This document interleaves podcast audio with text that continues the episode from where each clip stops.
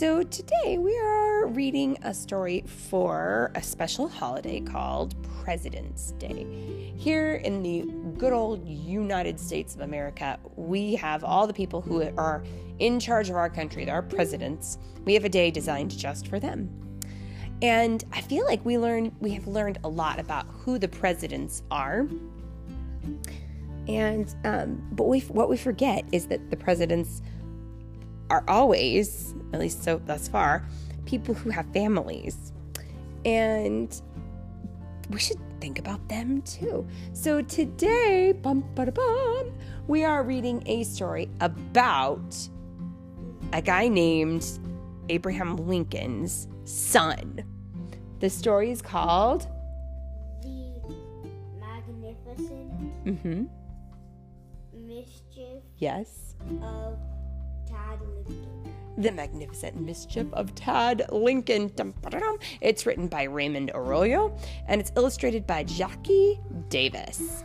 Let's figure it out. Hold on to your hats, friends, because it might get a little bit crazy here. At least it looks like it is. Here we go.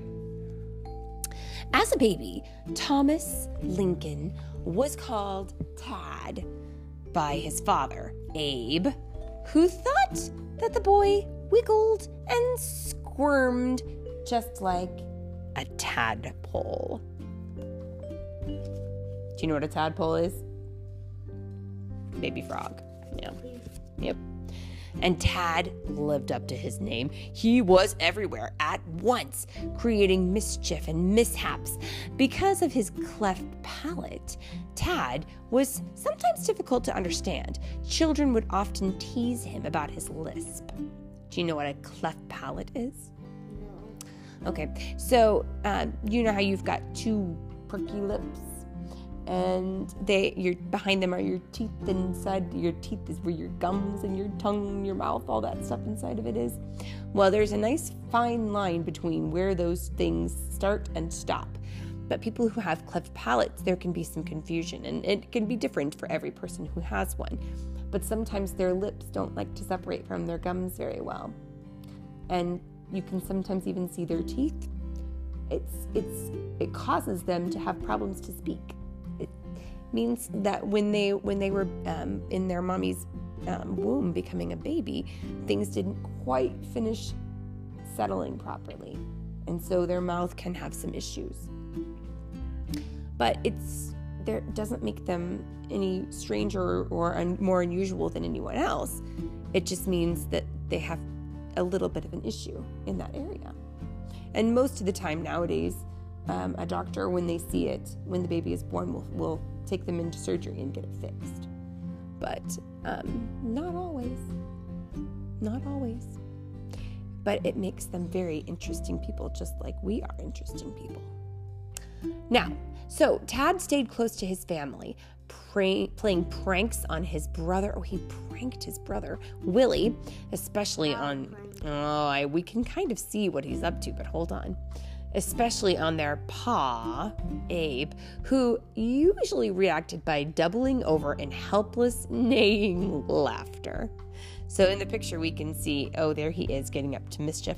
His brother is doing a painting, and he has taken the paint and smeared it on the wall. Naughty, very naughty. Lincoln was devoted to his boys and would spend evenings reading to them or sharing stories from his own childhood. He once told them how, at eight years old, he spied wild turkeys flying over his family's cabin in Indiana. And Abe asked to borrow his father's rifle, and with his mother's permission, from inside the cabin, he shot through a crack and killed one of the turkeys. Examining the beautiful dead bird, young Abe regretted what he had done. Well, I have never pulled a trigger on any larger game, boys, Abe told his sons. Why not, Pa? Ted asked, or Tad asked. My impression is that mercy bears richer fruits than any other attribute. Oh, what do you think that means? I think that means that being merciful and being extra kind is the way that that Abraham Lincoln wanted to go. But I also think that turkey is a delicious food, especially at Thanksgiving. I'm sure he probably could manage to eat some then. Now, in 1860, as the clouds of civil war gathered over the nation, Abraham Lincoln was elected President of the United States. Well, seven year old Tad, Willie, and their parents moved to Washington, D.C., but even the White House could not tame Tad's mischievous spirit. He was seven when his dad became president. Wowee. Tad's first order of business was to figure out the mansion's bell system, which summoned the White House workers. Well, once he found the controls, he rattled every bell in the house as well as the entire staff. So in in old houses, in rich fancy houses, they would have a cloth, a ribbon hanging from the wall and you could pull on it. And it had a ribbon and the ribbon ran all the way through the house and it would ring a bell in a room where there was um, all the people would be working who needed to come and oh, someone needs me, and they would run to the room. Instead, because the house was so big, you know, it became impossible to yell down the hallway and down the stairs and be heard. So, this was how they would let people know that they needed to be in a different room. In Washington, the boys' days were filled with animals. There was a pair of kittens and rabbits and a pony for riding both inside and outside. Wait a minute, hold on. They would ride a pony inside? What? Tad would often hitch his goat, Nanko, to an overturned chair and race from room to room inside the White House. If the staff and guests were startled, Mrs. Lincoln took it in stride. Let the children have a good time, she would say. Oh my lord, I would not, Mrs. Lincoln, you cannot let a goat run through your house. Oh my goodness. But the good times were short lived. Days after Tad's eighth birthday, war broke out, and soldiers from Massachusetts and Rhode Island moved into the White House grounds to protect the president. Tad and Willie began regularly visiting nearby army encampments with their father. Oh my goodness, can you imagine if the army lived right outside your house? What would that be like?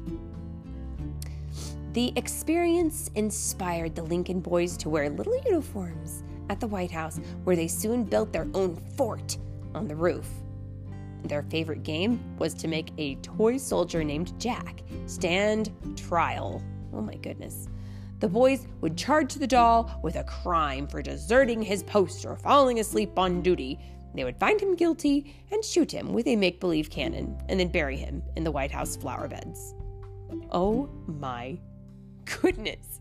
Um, needless to say, I think those boys were learning um, a little, a little bit too much, perhaps. One day, Tad, Willie, and their friends were about to give Jack a full military funeral when the White House gardener interrupted their march. He's he's probably not very happy, is he? Look at his face. To spare his flower beds, he encouraged the boys to ask their father to pardon Jack. And Tad leapt at the idea. We'll get Pa to fix up a pardon. And he led the charge up to President Lincoln's office. Pa won't care. So they would call their dad Pa, right? And did you know that if you have done something if you're in the military and you've done something that breaks all the rules, the president can say, I pardon you, which is another way of saying, I forgive you, and they won't get in trouble for it. The president's secretary tried to stop the children in the hallway, but Mr. Lincoln, hearing the clatter, opened the office door, and right away, Tad begged his father to pardon Jack. You know, Tad, the president said, it's not unusual to grant pardons it's without some sort of hearing, and you come in here and you tell me why you think Jack should have a pardon. So the boys stormed into the cabinet meeting that was in session, and that's a big meeting. And Tad made his case. After listening patiently, President Lincoln nodded. It's it's good law, Tad, that no man shall twice be put on jeopardy for his life at the same offense. And you've already shot and buried Jack a dozen times. I guess he's entitled to a pardon. Well, Mr. Lincoln scribbled it on a piece of paper and handed it to Tad, and the boy smirked. I told you he wouldn't care. And Tad crowed and exited the office. Um, although we don't make it a habit of interrupting daddies while they work, do we? especially if our daddies are presidents. They have a lot of work to do and we have to respect their time, don't we? And look at the guys in the in the room that, that were interrupted while they were doing their talking. They don't look very happy either. Let's see. Their playtime ended when Tad and Willie were stuck in their beds with fever. Tad recovered in a few weeks, but Willie did not. Overcome by the death of Willie, Mr. Lincoln would sometimes bolt from meetings and sob privately in the hall.